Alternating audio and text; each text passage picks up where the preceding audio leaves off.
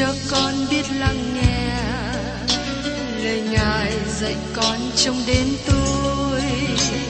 Xin cho con biết lắng nghe lời Ngài dạy con lúc lẻ loi.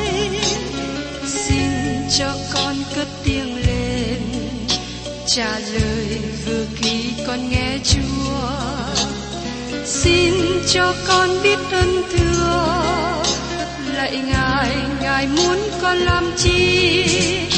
Lời Ngài là sức sống của con, lời Ngài là ánh sáng nơi con, lời Ngài làm chứa tràn hy vọng, là đường để con không rối bước.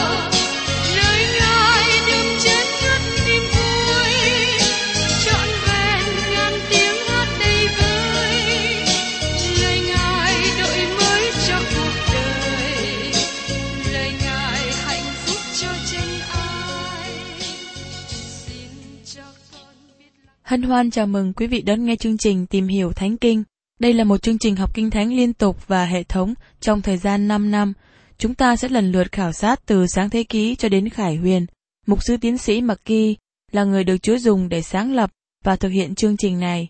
Ông tin rằng lời của Đức Chúa Trời có khả năng đáp ứng mọi nhu cầu cho tất cả mọi người trên thế giới, không phân biệt chủng tộc, văn hóa, trình độ tuổi tác hay phái tính. Ước mong quý vị theo dõi liên tục và giới thiệu cho thân nhân, bạn hữu cùng đón nghe. Kính chào quý vị và các bạn. Chúng ta cùng nhau tiếp tục tìm hiểu trong Epheso đoạn năm, nói về từng trải của hội thánh. Mỗi người tin nhận Chúa Giê-su đều có một từng trải hay kinh nghiệm. Tôi tin vào kinh nghiệm. Và giờ đây, xin các bạn hãy chú ý đến kinh nghiệm của người tin Chúa. Mời các bạn cùng xem trong Epheso đoạn năm, câu mười tám đến mười chín. Đừng say rượu, vì rượu xui cho luông tuồng, nhưng phải đầy dẫy Đức Thánh Linh. Hãy lấy ca vịnh, thơ thánh, bài hát thiêng liêng mà đối đáp cùng nhau, và hết lòng hát mừng ngợi khen Chúa. Đây không phải là lời nói khô khan chống lại việc xấu xa của việc say rượu. Dầu rằng việc say rượu là tội lỗi đầy dẫy trong thế giới thời thượng cổ, và nó cũng vẫn là tội lỗi phủ trùm trong thời đại của chúng ta hiện nay. Nó là tội lỗi có thể đem đến sự hủy diệt của cả nước. Nhưng đây không phải là những lời thuyết giảng về sự say rượu. Thật ra, Phao-lô cho chúng ta sự so sánh. Phao-lô khuyên đừng say rượu. Tại sao vậy? Bởi vì rượu kích thích tạm thời, nó thêm năng lực cho cơ thể, nhưng sau đó dẫn các bạn đi xuống và dẫn người say rượu đi vào hướng sai lệch, dâm đảng. Cuối cùng, đi đến chỗ thất vọng, chán nản, mê sảng. Đó không phải là những gì các bạn cần. Nhưng đó là sự thật cho một số người ngày nay đang tìm kiếm điều gì đó trong quán rượu. Họ nhờ rượu mạnh lấp vào sự họ cần.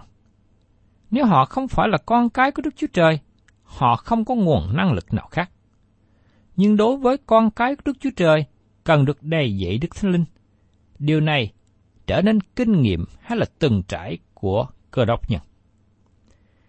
Đầy dẫy Đức Thánh Linh có nghĩa là gì? Chúng ta có thể thấy sự tương đồng với người uống rượu. Đó là lý do mà Phao-lô nói ở đây. Người uống rượu là người bị chế ngự bởi rượu. Các bạn có thể nói đó là người say rượu. Tương phản với hình ảnh này, Đức Thánh Linh là đấng đang ngự trị trong lòng người tin nhận Chúa. Đó là sự ngự trị thánh, đáp ứng nhu cầu. Đây không phải là tính dễ cảm động, nhưng đó là sự ban cho năng lực sống động và để hoàn tất một điều nào đó cho Đức Chúa Trời.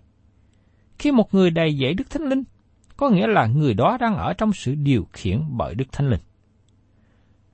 Sự bước đi của người tin nhận và sự đầy dẫy Đức Thánh Linh quan hệ chặt chẽ với nhau. Phao-lô nói rằng, người tin nhận bước đi cách cẩn thận, cách kính cẩn và được đầy dẫy Đức Thánh Linh. Đây là những mạng lệnh được ban cho những người tin nhận. Việc đổ đầy Đức Thánh Linh cần được làm mới cách thường xuyên trên đời sống của người tin nhận để có năng lực và hành động. Lời khuyến bảo này dùng thì hiện tại. Nó có nghĩa là một việc thường xuyên, ngay bây giờ. Người có được sự đổ đầy Đức Thánh Linh bước đi cách khôn ngoan và cũng bày tỏ đức tính Cơ Đốc nhân với những bằng chứng của trái Thánh Linh, như chúng ta đã được nghe đề cập ở trong sách Galati đoạn năm, câu hai mươi hai đến hai mươi ba. Chúng ta là những người tin nhận được làm báp tem trong một thân thể. Như trong sách Côrinh-tô thứ nhất, đoạn mười hai câu mười ba nói rằng, vì chưng chúng ta hoặc người Giu-đa, hoặc người Rơ-rết, hoặc tôi mọi, hoặc tự chủ, đều đã chịu phép báp tem chung một Thánh Linh để hiệp làm một thân, và chúng ta đều đã chịu uống chung một Thánh Linh nữa. Chúng ta không làm điều này bởi năng lực của chính mình, nhưng bởi đức tin trong Chúa Giê-su. Đức Thánh Linh đổi mới và ngự trị trong chúng ta. Đức Thánh Linh ấn chứng chúng ta. Đức Thánh Linh làm phép báp tem cho chúng ta và đem chúng ta vào trong thân thể của những người tin nhận, tức là vào trong hội thánh. Người tin nhận Chúa cần được đổ đầy bởi Đức Thánh Linh để phục vụ Đấng Christ. Các môn đồ nhóm lại trong ngày lễ Ngũ Tuần, họ cần đi ra để làm chứng về Chúa Giê-su và họ được đổ đầy bởi Đức Thánh Linh. Họ từng trải kinh nghiệm đó để được năng lực làm chứng trong thời bấy giờ. Tôi nghĩ rằng việc đổ đầy Đức Thánh Linh cũng giống như việc lái xe đến trạm đổ xăng để đổ cho đầy.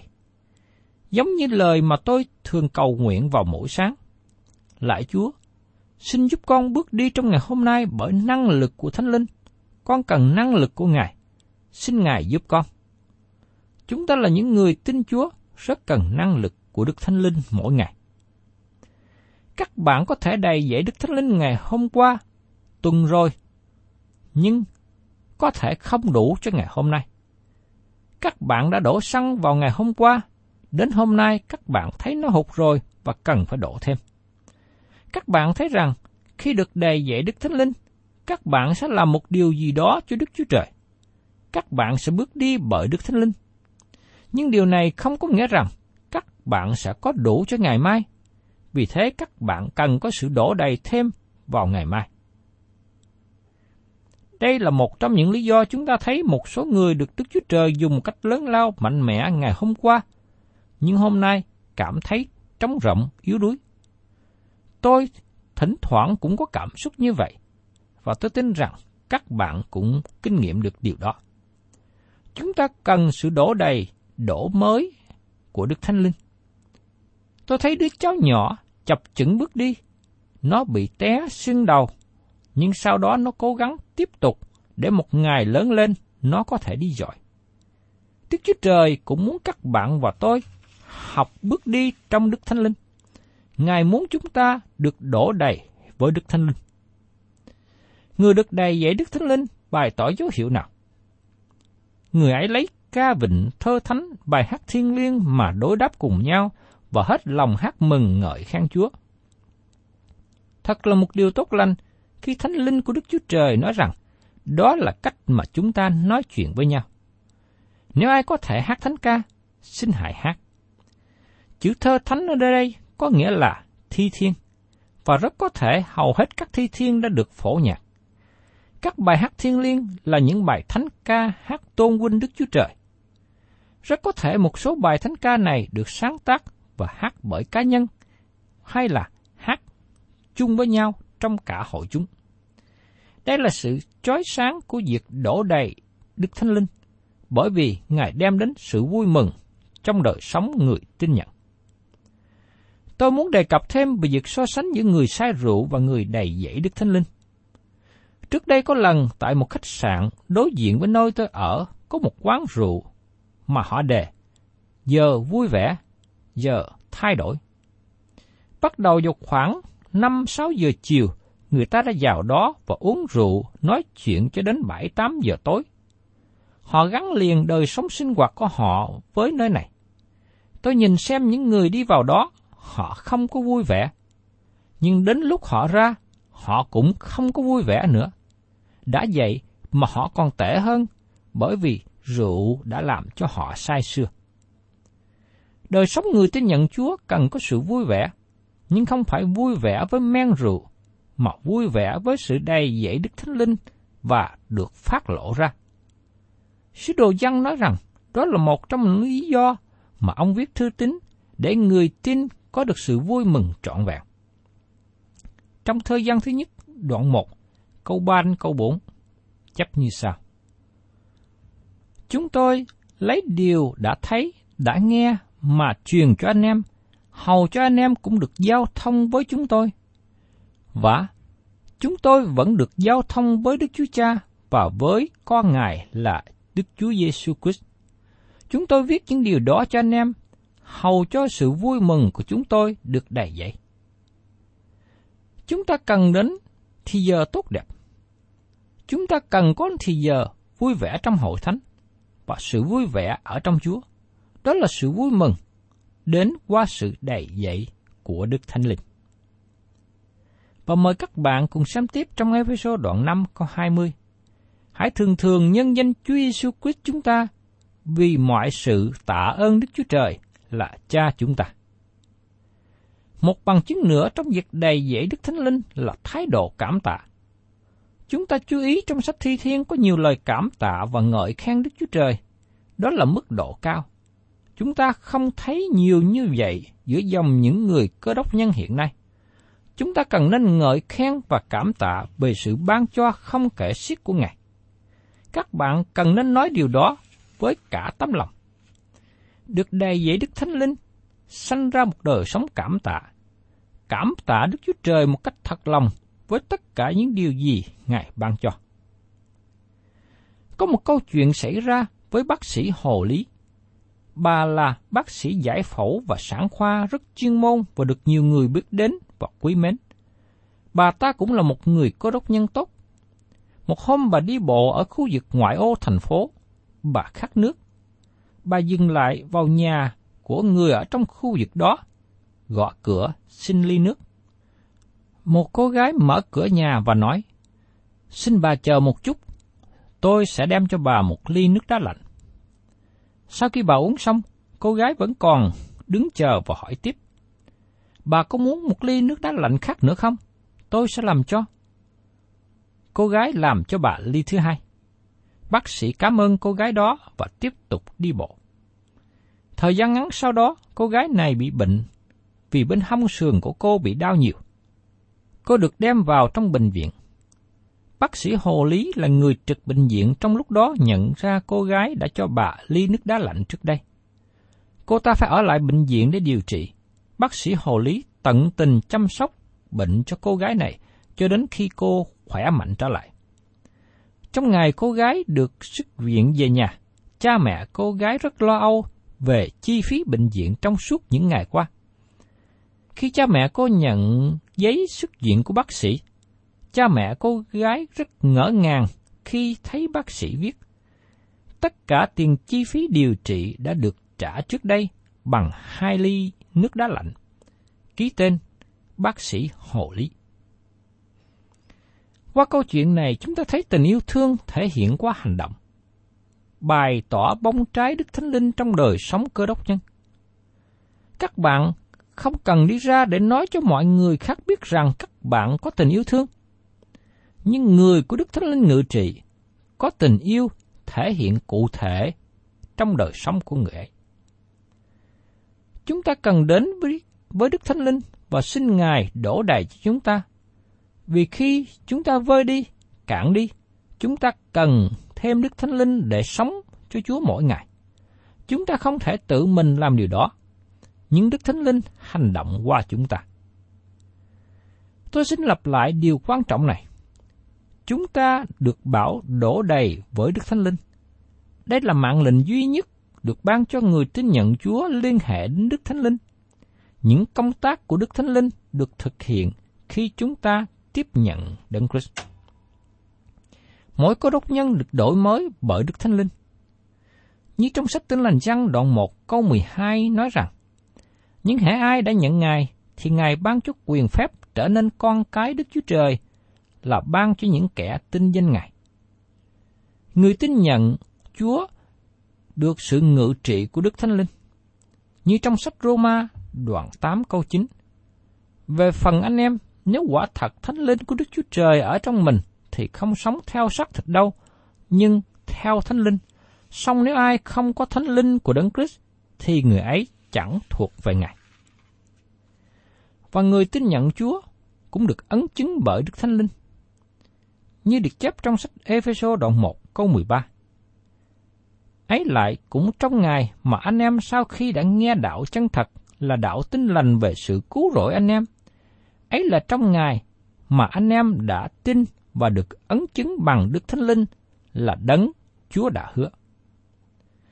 Và người tin nhận Chúa cũng được làm phép báp têm bởi Đức Thánh Linh, như được chép trong sách Côrinh-tô thứ nhất đoạn mười hai câu mười ba. Vì chứng chúng ta hoặc người Giu-đa, hoặc người Rơ-rét, hoặc tôi mọi, hoặc tự chủ, đều đã chịu phép báp têm chung một Thánh Linh để hiệp làm một thân, và chúng ta đều đã chịu uống chung một Thánh Linh nữa. Đây là bốn công tác của Đức Thánh Linh thực hiện vào giờ phút mà một người tin nhận đặt đức tin mình trong Đấng Christ. Chỉ có một việc còn lại cho chúng ta là dâng theo mạng lệnh của Ngài để được đổ đầy bởi Đức Thánh Linh, như được nói trong câu thứ mười tám. Và mời các bạn cùng xem tiếp trong Ê-phê-sô đoạn năm, câu hai mươi mốt. Hãy kính sợ Đấng Christ mà vâng phục nhau. Chữ vâng phục là một từ ngữ rất hay. Nó không có nghĩa là vâng lời. Phao-lô không có ý nói rằng con cái Đức Chúa Trời là một người sắp hàng chờ lệnh từ một vài người nào đó trong hội thánh, như là một trung sĩ hay là một sĩ quan trong quân đội điều khiển binh lính. Chúng ta nhận lệnh từ Chúa Cứu Thế của chúng ta. Giô-xê nghĩ rằng ông là một tướng lãnh của Israel. Khi đó, ông có sự hiện thấy đến với Giô-xê. Ở trong sách Giô-xê đoạn năm, câu mười ba và mười bốn, ký thuật như sau.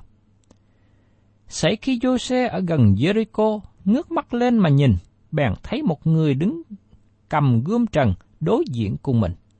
Giô-xê đi lại người và nói rằng, ngươi là người của chúng ta, hay là người của kẻ thù nghịch chúng ta?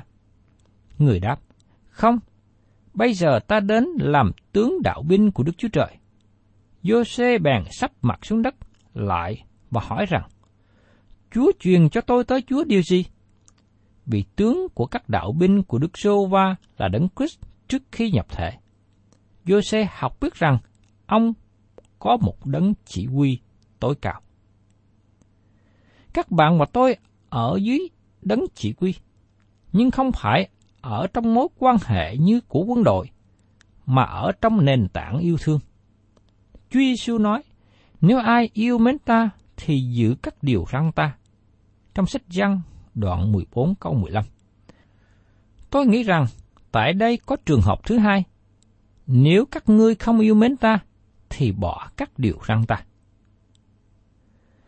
Tại đây chúng ta thấy rằng các bạn và tôi cần có sự dân phục lẫn nhau trong sự kính sợ Đức Chúa Trời. Điều này không có nghĩa là chúng ta quỳ một xuống trước một người nào đó chỉ quy chúng ta, nhưng có nghĩa rằng khi chúng ta kính sợ Đấng Christ, chúng ta bước đi và đối xử với nhau trong sự khiêm nhường.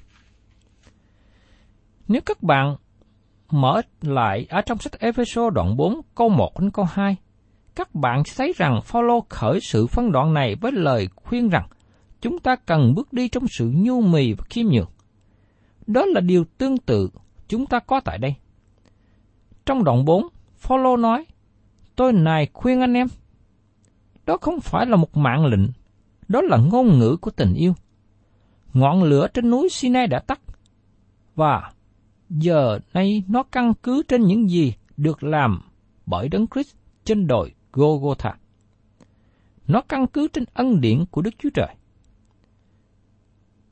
Vậy tôi, tức là Phao-lô, kẻ tù trong Chúa, khuyên anh em phải ăn ở cách xứng đáng với chức phận mà Chúa đã gọi anh em.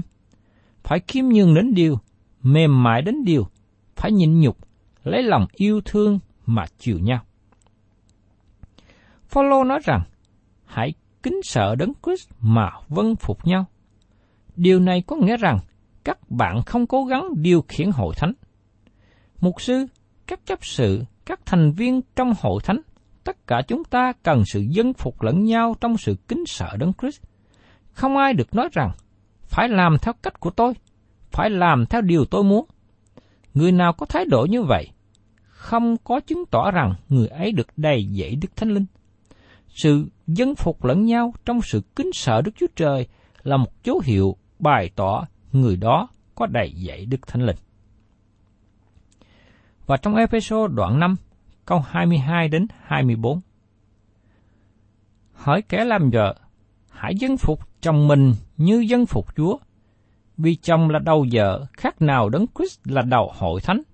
Hội thánh là thân thể Ngài, và Ngài là cứu Chúa của hội thánh. Ấy vậy, như hội thánh phục với Đấng Christ, thì đàn bà cũng phải phục chức quyền chồng mình trong mọi sự. Chữ dân phục là một chữ ôn hòa, dịu dàng. Nó là từ ngữ yêu thương. Nó có nghĩa là đáp ứng lại với chồng mình như Chúa. Đây là cách chúng ta đáp ứng với Chúa. Chúng ta yêu Ngài bởi vì Ngài yêu chúng ta trước. Xin hãy chú ý rằng lời này được nói với chồng mình. Mối quan hệ riêng tư và yêu thương này là nền tảng cho sự phục vụ. Phao-lô đang nói với Cơ Đốc nhân về mối quan hệ hôn nhân. Trong mối quan hệ của chồng và vợ, người nam là người đi trước, hành động trước. Người nam là người bày tỏ tình yêu thương. Người chồng hành động trước trong nhà. Người chồng cũng đối diện với nắng mưa bên ngoài. Người chồng lo cơm gạo cho nhu cầu của cuộc sống trong gia đình hàng ngày. Nhưng điều đó không có nghĩa rằng người chồng có quyền như một sĩ quan. Người vợ đáp ứng lại với chồng như một người tin nhận đáp ứng với Đấng Christ, tức là đáp ứng trong mối quan hệ yêu thương. Người chồng là người trước nhất nói và bày tỏ sự yêu thương vợ. Người vợ cần đáp ứng lại sự yêu thương của chồng. Người nữ là người đáp ứng. Người nam là người hành động trước. Người nam nên nói rằng, anh yêu em. Và người nữ đáp lại tình yêu của người chồng.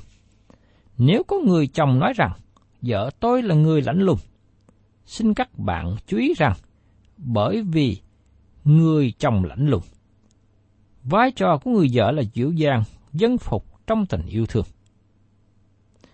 Phao-lô nói, vì chồng là đầu vợ, khác nào Đấng Christ là đầu hội thánh.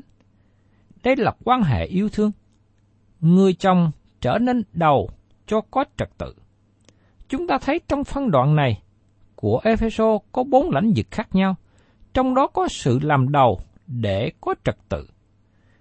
Người vợ phục tùng chồng, người chồng phục tùng Đấng Christ, con cái phục tùng cha mẹ, tôi tớ phục tùng chủ. Đây là sự phục tùng tự nguyện với người mà các bạn yêu mến. Đó là mối quan hệ tốt đẹp. Nếu không có tình yêu thương, thì phục tùng không thể xảy ra. Tôi đã khuyên giải nhiều cặp vợ chồng khi họ gặp khó khăn trong mối quan hệ với nhau. Tôi nhận thấy rằng phần lớn lỗi lầm phát xuất từ phía người chồng. Người chồng là người giữ ngọn lửa tình yêu nóng cháy. Khi người chồng biểu lộ tình yêu, người vợ đáp ứng lại. Trong sách Nhã Ca của Sa-lô-môn có lời rất hay giữa cô dâu và chàng rể. Như trong Nhã Ca đoạn một câu mười lăm, hỡi bạn tình ta, mình thanh lịch thai, mình thanh lịch thai, con mắt mình như mắt của bồ câu. Và trong sách Nhã Ca đoạn hai câu mười sáu, lương nhân tôi thuộc về tôi, tôi thuộc về người, người chăn bày mình giữa đám bông huệ. Tôi biết có người sẽ nói rằng điều này nghe có vẻ tuyệt vời và thơ mộng. Xin chúng ta trở về với cảnh địa đàng Eden. Đức Chúa Trời tạo dựng con người trong cách đó. Đức Chúa Trời bắt đầu với cặp vợ chồng thơ mộng, Adam và Eva. Rất có thể Adam không được ban cho một người nữ cho đến khi Adam nhận biết rằng ông cần một người. Người nữ được ban cho như người giúp đỡ. Người nữ này là một phần nửa của người nam. Đức Chúa Trời kết hiệp cả hai làm một. Xin các bạn là người nam nhớ rằng, không phải người nữ nào cũng có thể là vợ của các bạn đâu. Chỉ có một người mà Đức Chúa Trời dẫn dắt đến cùng các bạn. Vì thế các bạn cần tìm kiếm sự soi dẫn của Đức Chúa Trời về người vợ, người giúp đỡ mình. Những người nào tác hợp thành vợ chồng theo sự soi dẫn của Đức Chúa Trời sẽ kháng khích với nhau. Giờ đây tôi có đôi lời để nói với các phụ nữ trẻ. Có lẽ quý cô nói rằng, tôi không phải là người đẹp. Đức Chúa Trời đã không hề nói rằng, tất cả quý cô đều được sự thu hút của mọi người nam. Có chín mươi chín người nam đi qua không để ý gì với quý cô hết. Nhưng đến một ngày, có một chàng trai đến và để ý đến quý cô. Yêu mến quý cô. Quý cô đúng là người mà chàng ta đang tìm. Quý cô trở nên người mà chàng trai này mê mệt, mong muốn. Quý cô trở thành người quan trọng với anh ta. Nếu điều đó xảy đến, xin quý cô đừng bỏ qua, đừng chạy xa. Đức Chúa Trời có thể đặt quý cô trong môi trường với mục đích tốt lành. Các bạn có thể nói rằng, ông đang nói theo lý thuyết, theo sự tưởng tượng trong sách chuyện tình yêu. Nếu ai nghĩ thế là sai. Điều đó có thể xảy ra trong thực tế hàng ngày, trong đời sống của quý vị. Ông Matthew Henry là người viết nhiều sách giải nghĩa Kinh Thánh kể lại chuyện tình thơ mộng của ông ta như sau. Tại Luân Đôn, thủ đô của Anh Quốc, ông gặp một cô gái thuộc về gia đình quyền quý. Trong khi ông là một chàng thanh niên nghèo, nhưng ông yêu cô gái đó và cô gái đó yêu ông ta. Cuối cùng cô gái này thưa với cha mẹ về Matthew. Cha mẹ cô gái muốn làm nản lòng để cho cô gái mình bỏ ý định thành hôn và nói rằng, chàng thanh niên đó không có lý lịch tốt, chúng ta không biết chàng đến từ đâu. Cô gái thưa lại với cha. Cha nói đúng, chúng ta không biết chàng đến từ đâu, nhưng con biết người ấy sẽ đi đâu, và con muốn cùng đi với anh ta. Sau đó, cô xin phép cha mẹ mình thành hôn với Matthew. Lời dạy dỗ của Phao-lô liên hệ đến sự dạy dỗ trong gia đình như là một tấm gương soi phản chiếu mối quan hệ giữa Đấng Christ và Hội Thánh. Mối quan hệ của Đấng Christ với Hội Thánh khác với mối quan hệ giữa chồng với vợ. Đấng Christ là đầu của Hội Thánh. Ngài là cứu Chúa của Hội Thánh. Trong khi đó, người chồng không phải là người cứu rỗi vợ. Nhưng trong lãnh vực phục tùng, người vợ nên phục tùng chồng và phục tùng Chúa Giê-su Christ. Thân chào quý vị và các bạn. Trong chương trình Tìm hiểu Thánh Kinh kỳ sau, chúng ta sẽ cùng nhau tiếp tục đến phần còn lại của Epheso đoạn năm.